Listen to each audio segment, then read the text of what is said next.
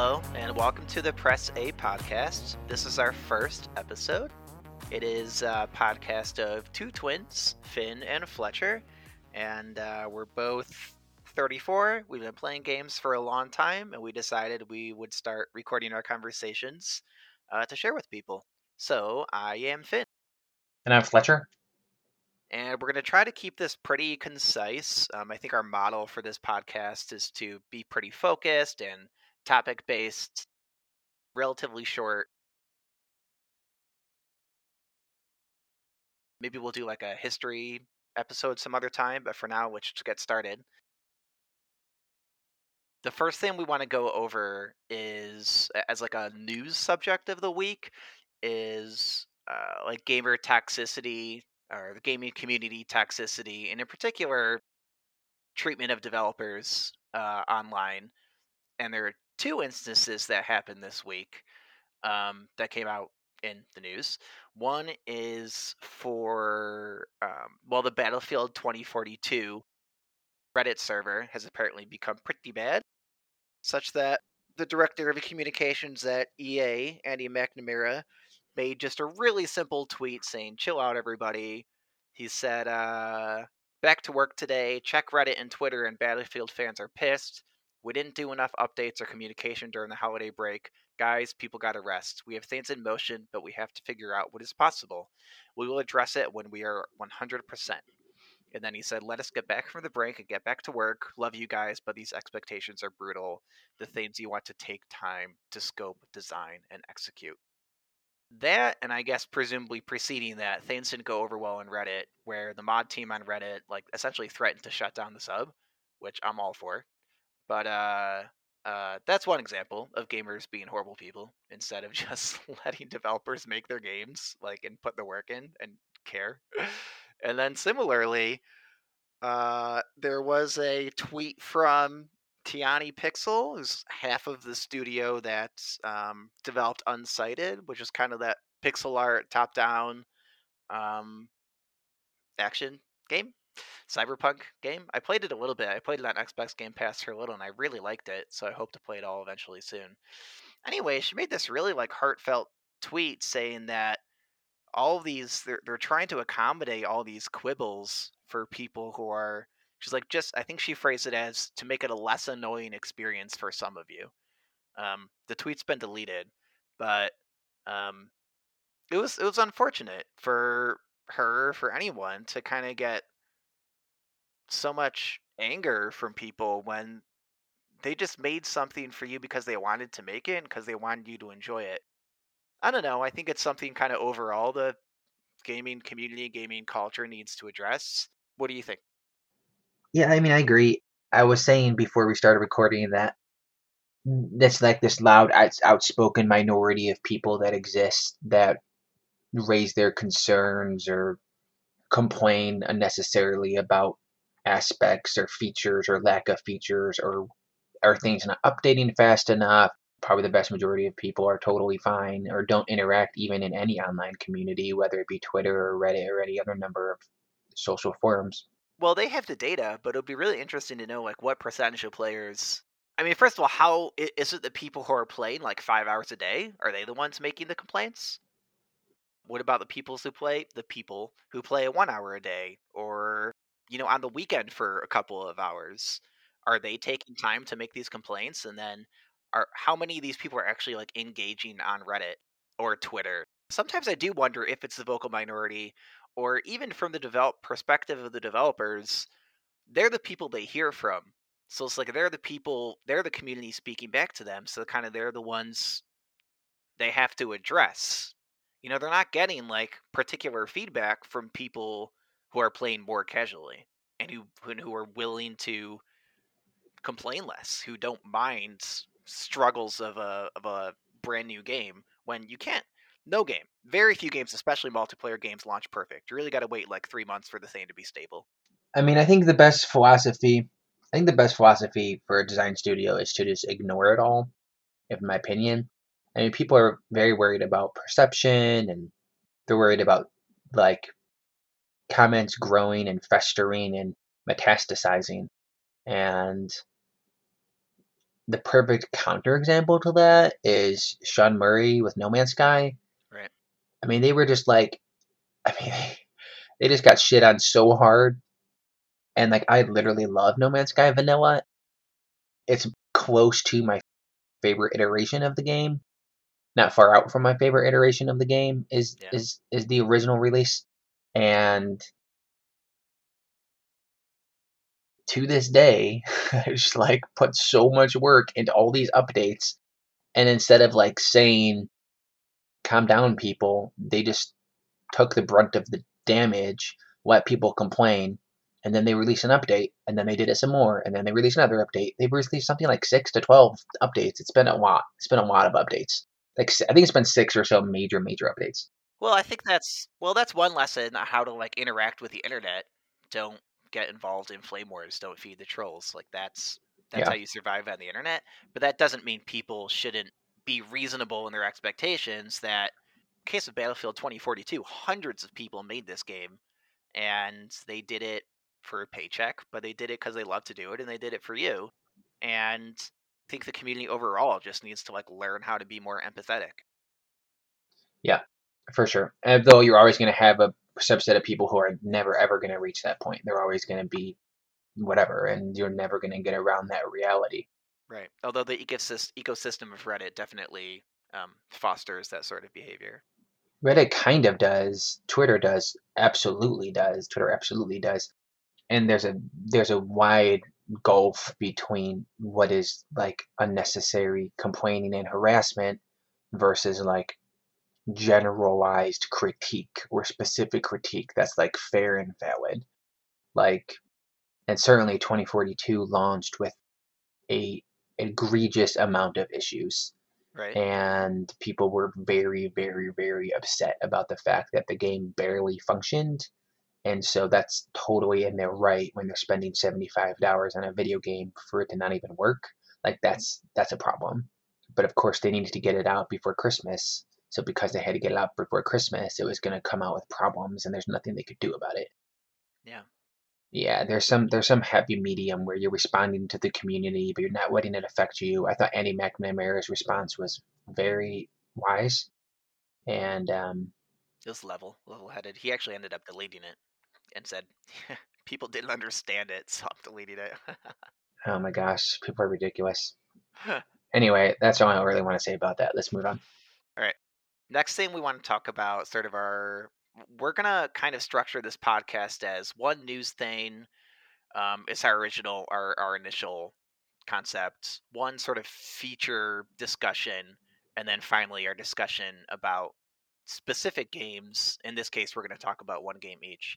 So, sort of for our feature discussion today, we're going to talk about the platform philosophies of each of the platform holders, being Xbox, Sony, and or you know Microsoft, Sony, and Nintendo, and um, how we see if we want to like sum up their um, marketing philosophies and their platform philosophies, how they're different. I think it's really interesting to think about because I think all three of them have gone in really different directions.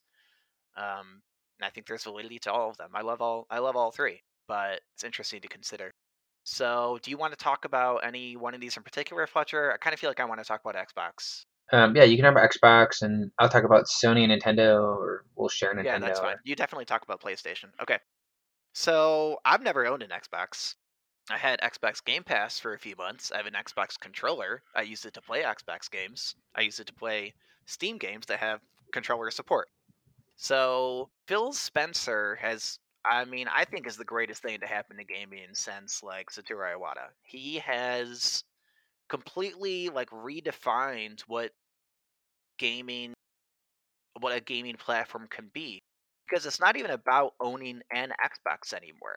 It's about being in the Xbox ecosystem because now you just play Xbox. You play Xbox on PC. You play Xbox on your Xbox console. You play Xbox cloud gaming on whatever device you own, uh, on your phone or your computer or your Xbox. You can play you can play cloud gaming on your Xbox. The way I like to describe it is he's kind of has this egalitarian approach where his goal is to bring games to everyone everywhere. and I think he's succeeding. I mean, people are obsessed with Xbox Game Pass. I mean, they're they're they're kind of insane about it. But it is testament to their philosophy being um, open in their outreach to people. They don't they, they want to open up Xbox and video games to everybody. They're they're not trying to create like this closed community anymore. And I love it. I think it's great. I mean, there's in like five years, there'll be not even that long. In two years, there'll be nobody who doesn't play Xbox because we have computers, we have cloud gaming, and you have the Xbox consoles. They call them Series S, Series X, because the Xbox consoles are sort of like ancillary now to what an Xbox game is. Think about how many they just launched. What like two months ago? They launched another what was it, 74 backwards compatible games for Xbox, Xbox 360 and Xbox Original to play your old discs. You know, it doesn't matter if you own an Xbox anymore. You just you play Xbox however you want to play with whatever you have. I think it's awesome. It's great. And I love that it's kind of open up to everyone. And we're getting to this era where like you don't belong to one community. You're not like on one side in these consoles wars anymore. Just like enjoy what you want to play with like the devices you have and the way and the time you want to play it. Yeah, I think the console wars have definitely subsided to a very, very large degree from when they were in their height. I think Microsoft was obviously had a major advantage uh, where their software and their hardware was identical. Xbox is basically a glorified PC gaming machine, but Microsoft is like, cool, how can we take advantage of the fact that tons of people have a computer inside of their house, which is basically just an Xbox to different varying hardware degrees. And so they they did a great job. I'm sure they had a major strategic plan that they followed and created the ecosystem that now exists where everyone has an Xbox, quote unquote, in their home as opposed to like a PC or a gaming PC. It's like get on an Xbox game. It was just an obvious it was just an obvious end conclusion to where the environment existed that Sony and Nintendo did not have an opportunity to do, so Sony and Nintendo had to go their own direction. Well, I mean, Sony, I don't know. Sony is porting tons of first party titles to PC now, like all of them. Well, Sony's taking advantage of Sony's taking advantage of what exists as well, but it's not in the same position as Microsoft is, not remotely. So, um, but Xbox even you don't even need to use the Xbox app or have Xbox Game Pass or Microsoft Store because their games are available on Steam. You can get Halo Infinite or Forza Horizon 5 on Steam. They're just about like opening it up, and I I think it's great. So, do you want to talk about Sony? Yeah, I can't imagine Nintendo publishing Mario Party for Steam. Like, like, I mean, they would literally print money if they put Mario Party 15 or whatever on Steam and everybody could play it online. It's insane how much money they would make. But they're Nintendo and they're insular and it's part of their charm in a way, as much as they drive me crazy. Yeah, well, it's part of their philosophy as a company. It's, anyway. We'll talk about Nintendo. Let's move on to Sony. Um, yeah, Sony's kind of in a weird place right now. I think they're trying to catch up to the fact that they have a PS5 that exists. It's been around now for a year, one one year. Yeah, I think so. One year. Over a year. Year. Yeah. So I got my PS5 a couple months ago, a few months ago, and that was excellent and it was awesome. And my PS4 was fine, it was good, but it was also like slowing down a lot, and I was really over it. Uh, but the, the software for PS5 is not extraordinary. The 2022 slate, I think we'll talk about that in another episode, is not great for Sony, in my personal gaming opinion. I know there are a lot of games that a lot of people are looking forward to. They're just right, not a lot well, of games that like, I'm necessarily like looking forward. Yeah, there's a lot of good games coming out, like objectively good games, just not games that I'm necessarily interested in per se. Regardless of that fact, Sony differs from Xbox, I think, in a couple ways, and Nintendo, of course. Actually, although Nintendo and Sony definitely have similarities for sure. More, I think Sony and Nintendo have more similarities than Xbox and Sony. Oh yeah, I agree. Sony, for sure, is dedicated to more first-party games, more second-party games. Their third-party games are just a given, just because along with Xbox, they have this massive piece of hardware, so they just know people are going to come to them. But they've been acquiring tons of studios they're really expanding their software library. Yeah. They've really en- enhanced or at, the, at a minimum they've remained stable their PS Now and PS Plus investment and environment. I don't think PS Now is profitable, actually. And the rumors that they're merging the two are makes obvious amount of sense, and I'm sure that's coming very, very, very soon. Yeah, yeah, that's true. But no, Sony has always offered a certain quote unquote gaming experience. For a while, Xbox and Sony were, oh, I mean, almost near identical. The only really thing you could tell between the two is that one had Halo and the other one had, I don't know, Resident Clank. So they had their software that that separated them. Well, that's still the case. To me, that's Sony's strategy. I mean, Microsoft bought a dozen. What they have literally at least a dozen first party first party studios now. Yeah, so it just comes to taste. I mean, the type of games they make for both are just different. And Sony is your uh, Dark Souls, Demon Souls world, these JRPGs that exist. Xbox is first person shooters and Western titles. So that's also separated them as Sony's Japanese origins, which also makes sense actually that Sony and Nintendo are related in that way just because of their Japanese history. Sure. The way I think about Sony is that they're like strategy for selling consoles is like prestige. They're about the prestige format video games, and they will invest whatever it takes to make a game what is to be considered AAA game of the year, game of choice for this holiday season. That's what Sony's about. They're about making every single first party title they make sell like, you know, at least 10 million copies. They've been really successful. You know, like just off the top of my head, God of War, Last of Us 2, what else am I missing? Horizon? Horizon. Thank you. People love that. I haven't played it. People love it. Ghost of Tsushima? Oh, Ghost of Tsushima. Oh my gosh, I love that game. Oh, and then Days Gone. They kept on extending their development like an extra year, an extra year, an extra year because they don't want to diminish their brand. They don't want to release a game that is even considered average. You know, a 7 according to the internet because then it it tarnishes the Sony brand, the PlayStation brand. It did sell very well in the United Kingdom though. So anyway, they just kept on putting money into it until I guess they thought it was ready. Um, Ghost of Tsushima, that was probably five years. God of War, five years. You know, it's just these games. Just they just do whatever it takes to make these very expensive, high quality experiences. That's really different for Microsoft. Not that they don't make good games, also, but Sony's a very closed ecosystem. You can play them on the PlayStation, and if you have PS Now, you can play it on your PC through streaming. But you can't play PS Now on your phone yet. And I guess Sony's finally releasing some first party titles on on Steam. But I think that's still sort of not their main focus. Okay, so Nintendo, I mean at this point is how do we continue printing money? Yeah, obviously. I mean Nintendo is they're so successful, but it's it's almost outside of my grasp of how that's even possible.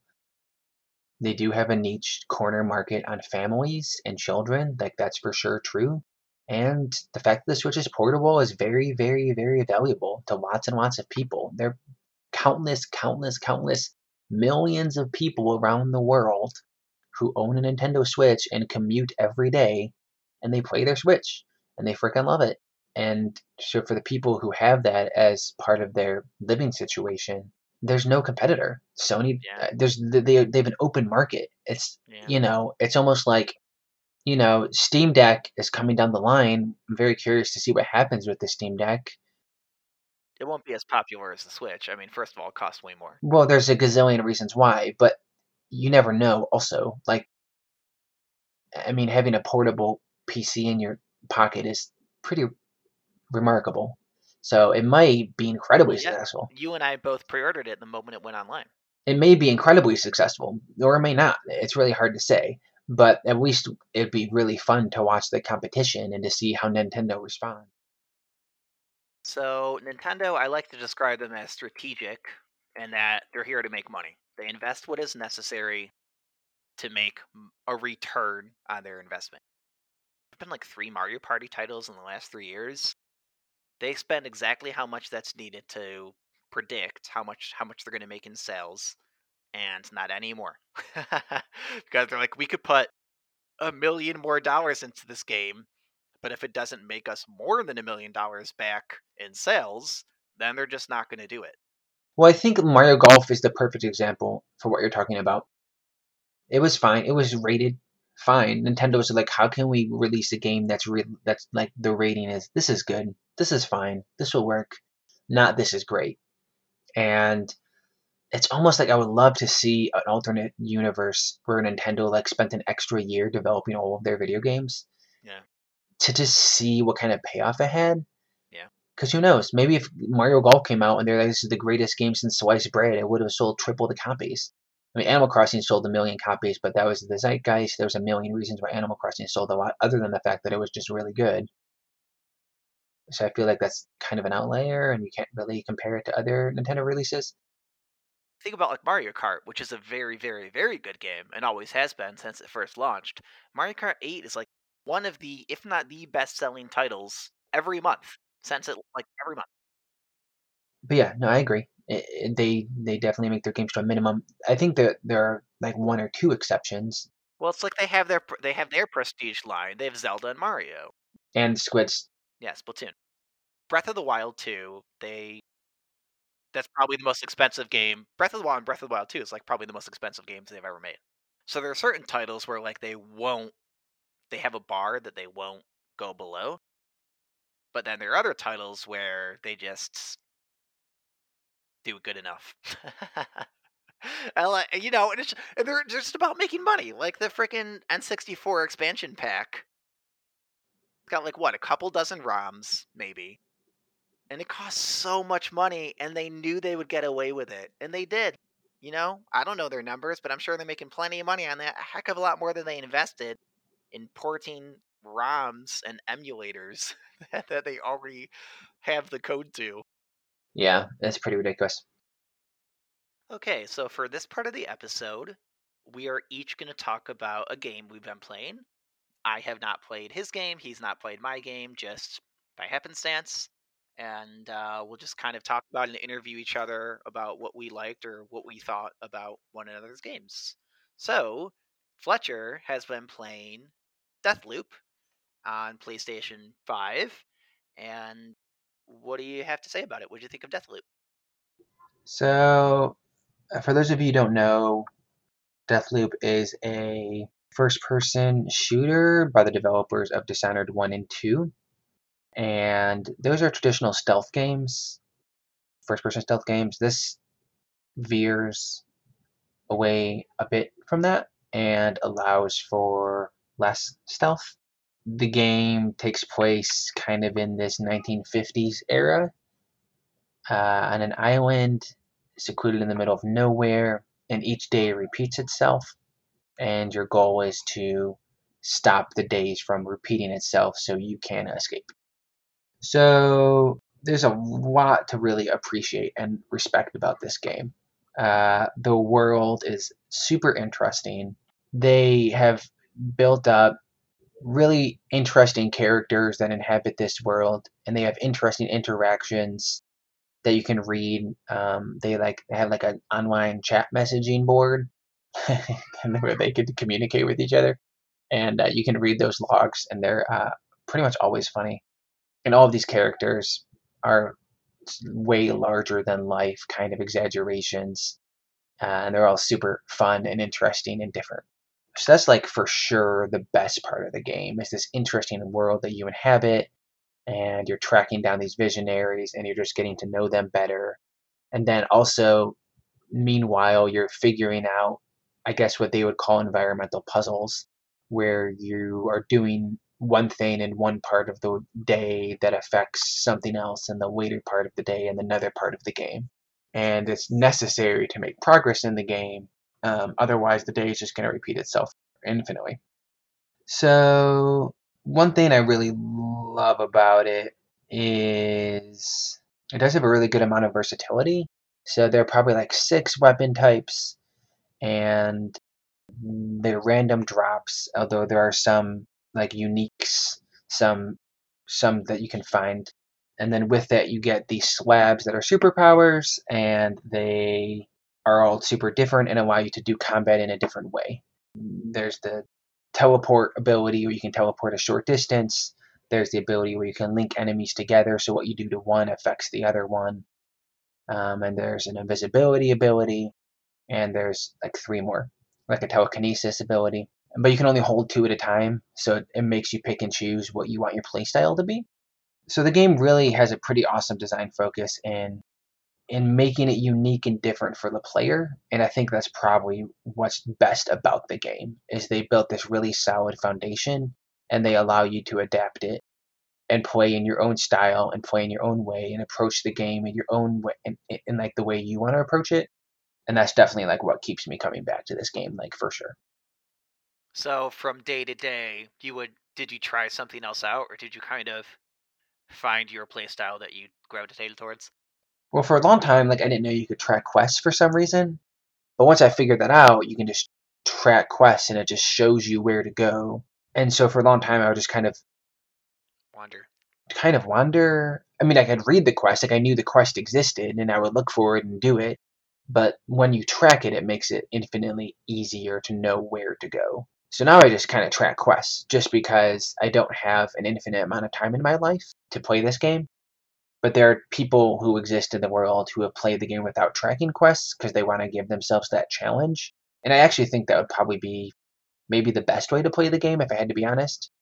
I think it would be the most rewarding way to play the game to explore the world. And it's definitely like the the best part of the game for sure is exploring the world. But I'm just I'm just limited by time. I can't stick around with this game for 60 hours. I just I kind of have to move on eventually. Tell me about what is the infuse system? Tell me about that. It's like an upgrade system. What is it? What is infusing? So infusing is their way of making it so that you can enhance your character without losing all of your progress um, when the day resets. Because when the day resets, you lose any items you picked up and, and everything because the day just completely resets like a standard roguelike.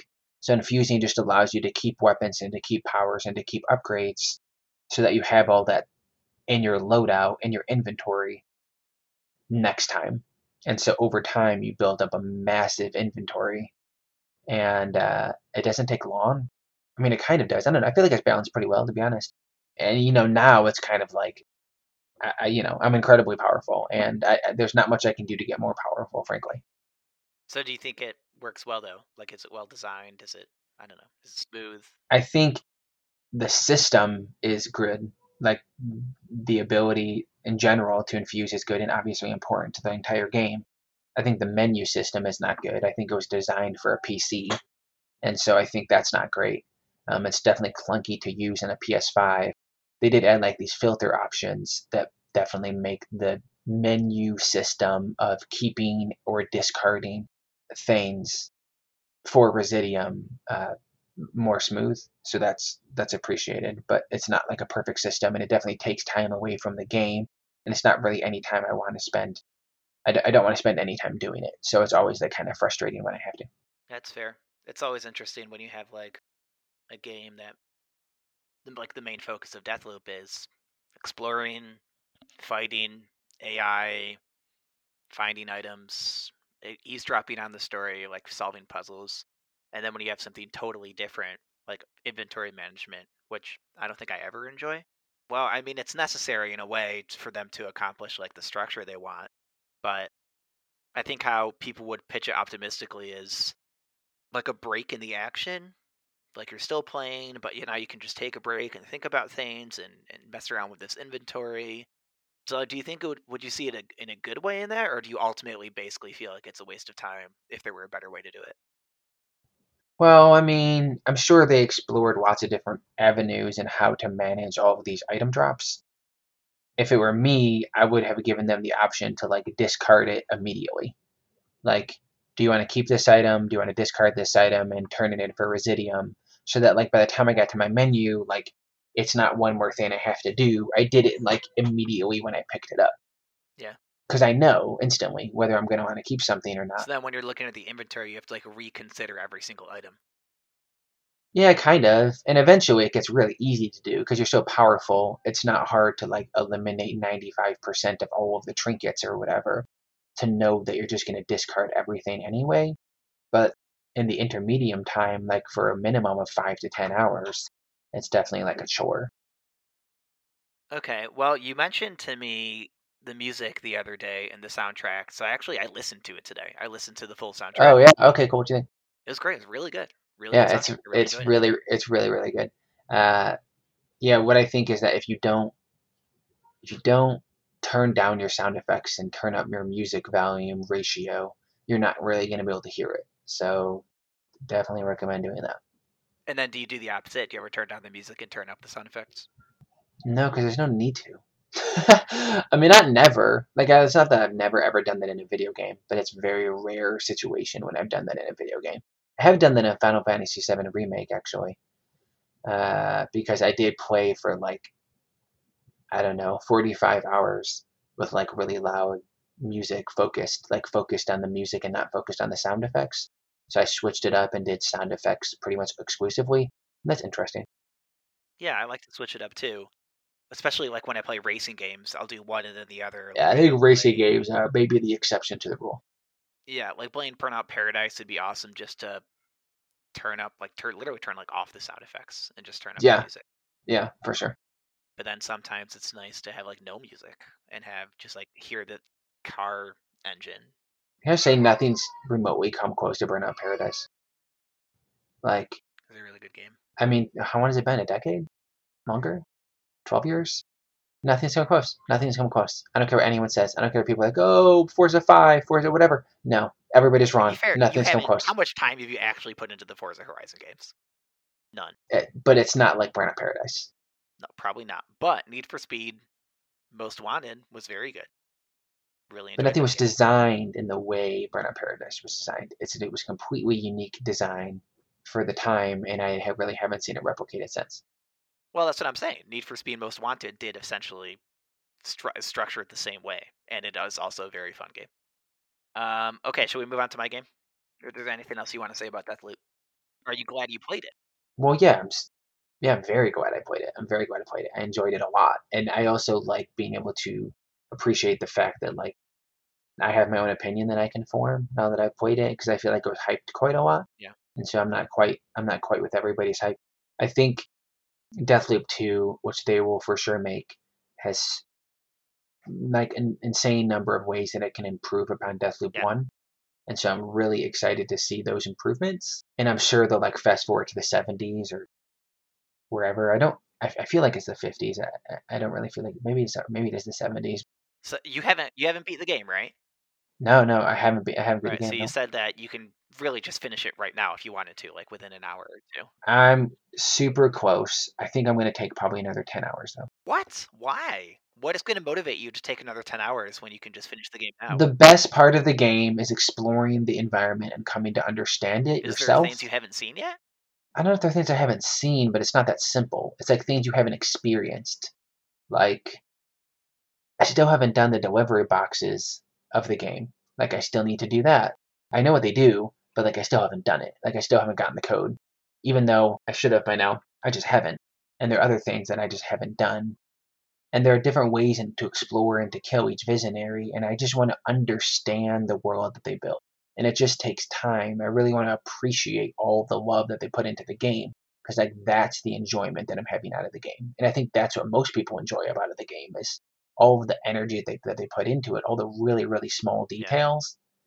Like that's what I'm spend. That's what I want to spend my time doing. It's just exploring and understanding it.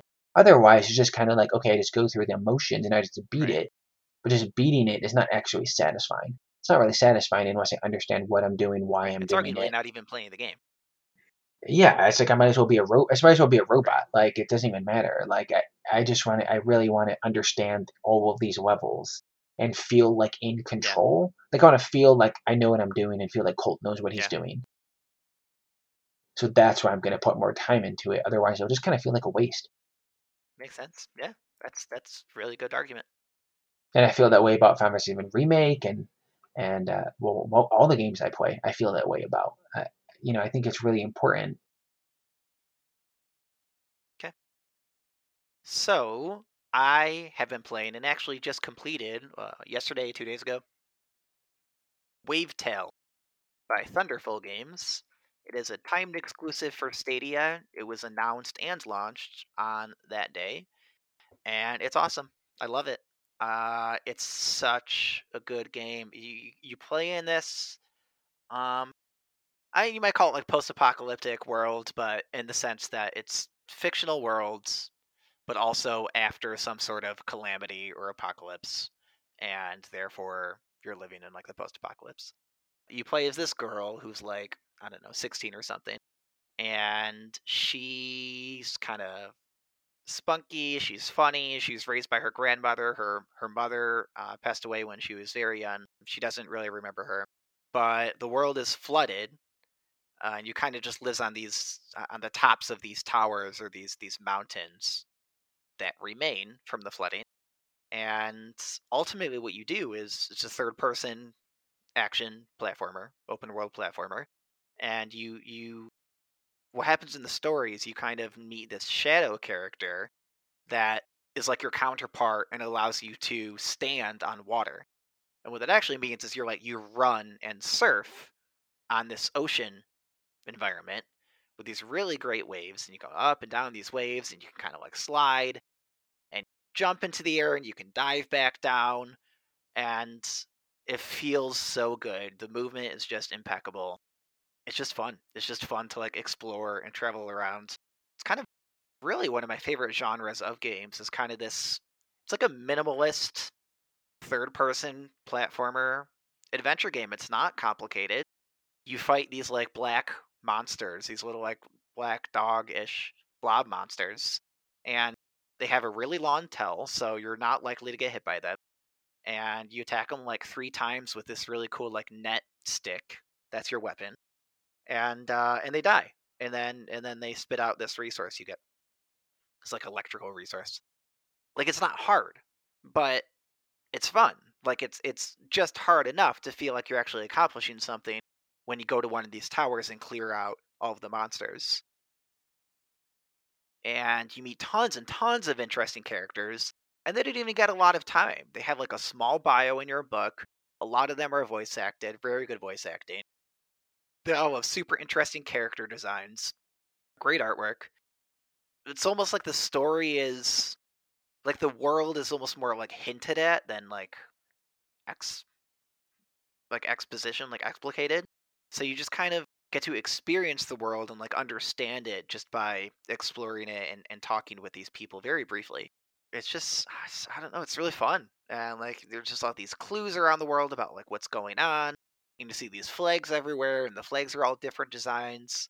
So I was starting to think, oh, like are these flags like different factions or trading groups or or like artisans and what does that mean? And it's never they never say, and they never say, but it's fun to think about. It's great. I really, really enjoyed the game. I probably put eight hours into it. Very much recommend it on Stadia if you want to get it for if you want to subscribe to Stadia Pro for a month and then uh, claim it. It's free to claim, and then or just wait till for it to come to whatever else it's going to come to in the future. I'm sure it'll come to Switch. Yeah, I love when games do that, where the environment is like this living, breathing thing. Yeah. And I mean, all games, open worlds for sure, certainly try to do it, and some are more than successful than others. Um, as much as I did not like Horizon, and apparently I'm the only one in the world who didn't like Horizon, I feel like their world was really good at showing and not telling.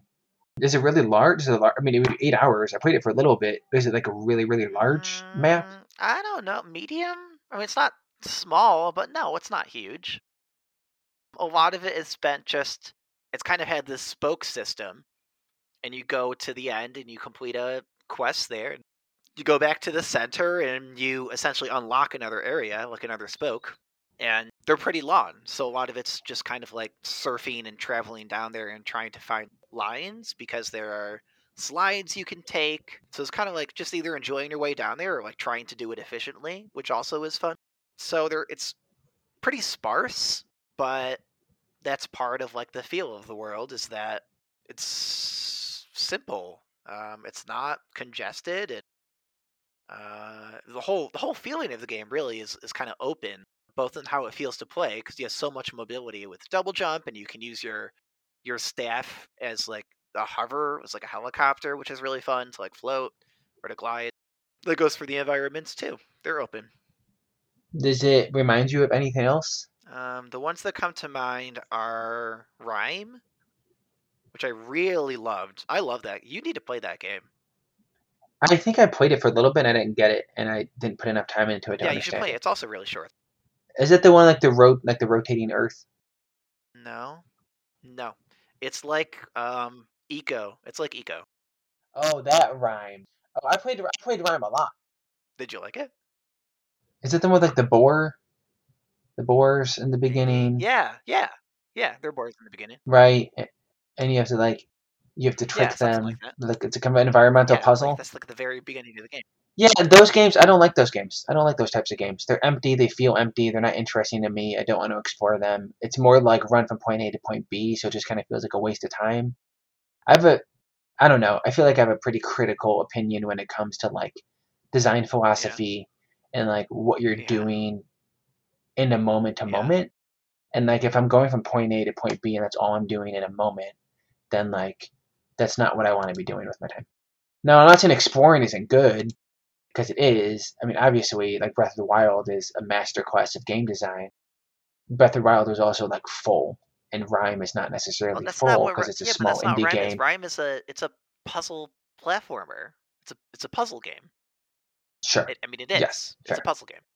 Yeah. In the form Yeah. of a third-person platformer. but like so's Obsidian. But Obsidian is a very small world, so that you're not spending any time really going from point A to point B. You're focused on the puzzle. I feel like Rime is a pretty large world, and you're doing a lot of traversing. Yeah, you do a fair amount, but it doesn't take you that long. It's well paced. It's not like you're spending. Well, I don't know how long. It's been a couple years since I played it. I'm not, I'm not trying to be overly critical of Rime. Okay. I'm really not. I appreciate the game. I really, really do. I'm just saying, like, for me, like, it's not necessarily what I'm the game I want to Okay. play. So anyway, it reminds me of Rime. It reminds me of Wind Waker. Um, for the art style, character designs. Obviously, it takes place on the ocean, and then gameplay. It reminds me of Sly Cooper actually, which is like one of my favorite games, like top three for me probably. He's definitely top five. It's similar to that. Just, I don't know. It's a 3D third-person platformer, but it's like cartoony, but it feels really good to control. And the level design is good, even though it's totally different. Anyway, that's what it reminds me of, but it's definitely its own thing. Well, I'm excited to see what else it comes out on, and if they'll continue it or what they'll what they'll do next. Because Courier, they they made a pretty cool did. I can't So, wait to see what they do next. um, I hope it gets more press. Also, Yeah, well, that's Google's fault. yeah, yeah. um, but if it comes for the Switch or something, I imagine it'll get a lot more. It'll get a lot more attention. Yeah, yeah, for sure. All right, well, so was that it for this episode? Yeah, that's it for this episode. And next time, I think maybe we'll talk about 2020 to Outlook. I think my next game is actually I've thought about it. I think it's going to be Metroid Dread. Good choice. Haven't played it myself. I, re- I really think that I really think that needs to be my next game. Like after going through Deathloop and after going through Final Fantasy VII Remake and after going through God yeah, of War, very long. those were my last three Yeah. games. They're all like I don't know, action adventure. They're all pretty stressful, Yeah. frankly. All three of them.